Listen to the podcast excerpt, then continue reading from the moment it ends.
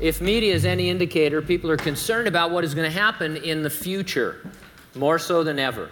Everything seems to be about a mostly bad, or they call it a dystopian future. And the word apocalypse is frequently popping up in titles and in dialogue. Since we have the unique answers, being Christians with the Bible, it's a good time to explain what's really going on to people based on Bible prophecy. 500 end times prophecies remain to be fulfilled. Knowing that, you would expect that there'd be trends and news items in the world uh, that are suggested by those prophecies. Maybe not the fulfillment of them, but things that are suggested by them. Jesus, when he was talking about the end times, he said this He says, As the days of Noah were, so also will the coming of the Son of Man be. For in the days before the flood, they were eating and drinking, marrying and giving in marriage, until the day that Noah entered the ark. They didn't know until the flood came and took them all away. So also will the coming of the Son of Man be. Now it's interesting. Jesus talked about a marrying and giving in marriage. And when you go back to what he was referring to in Genesis, there was a particular kind of marriage taking place. Uh, and though people debate this, uh, ultimately the solution is that fallen angels were mating with human females. And they were producing a race of giants called the Nephilim. Not just people with giantism uh, who were clumsy and didn't live very long, they were producing 12 to 16 feet giants who went into battle and were fierce warriors. Uh, after the flood, you see this in the Holy Land again in individuals like Goliath. Uh, Goliath was a fierce war machine, probably 12 feet tall. Uh, he was uh, a Nephilim. And so, what was happening apparently was some kind of messing around with human DNA to corrupt the offspring of the human race so that the Messiah couldn't come. And so you would expect that what Jesus is talking about, if it was going to happen in the end times as well, in our times, that there would be people messing around with human DNA, uh, corrupting it. And that's exactly what you find. We've been reporting on this for a while. You may have seen this article U.S. scientists try first gene editing in the body.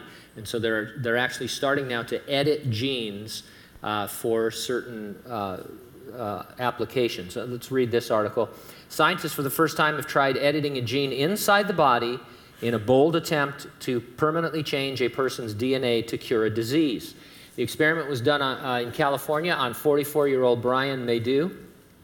Through an IV, he received billions of copies of a corrective gene and a genetic tool to cut his DNA in a precise spot. It's kind of humbling to be the first to test this, he said. He has a metabolic disease called Hunter syndrome. I'm willing to take the risk Hopefully, it will help me and other people. Signs of whether it is working could come in a month. Tests will show for sure in three months.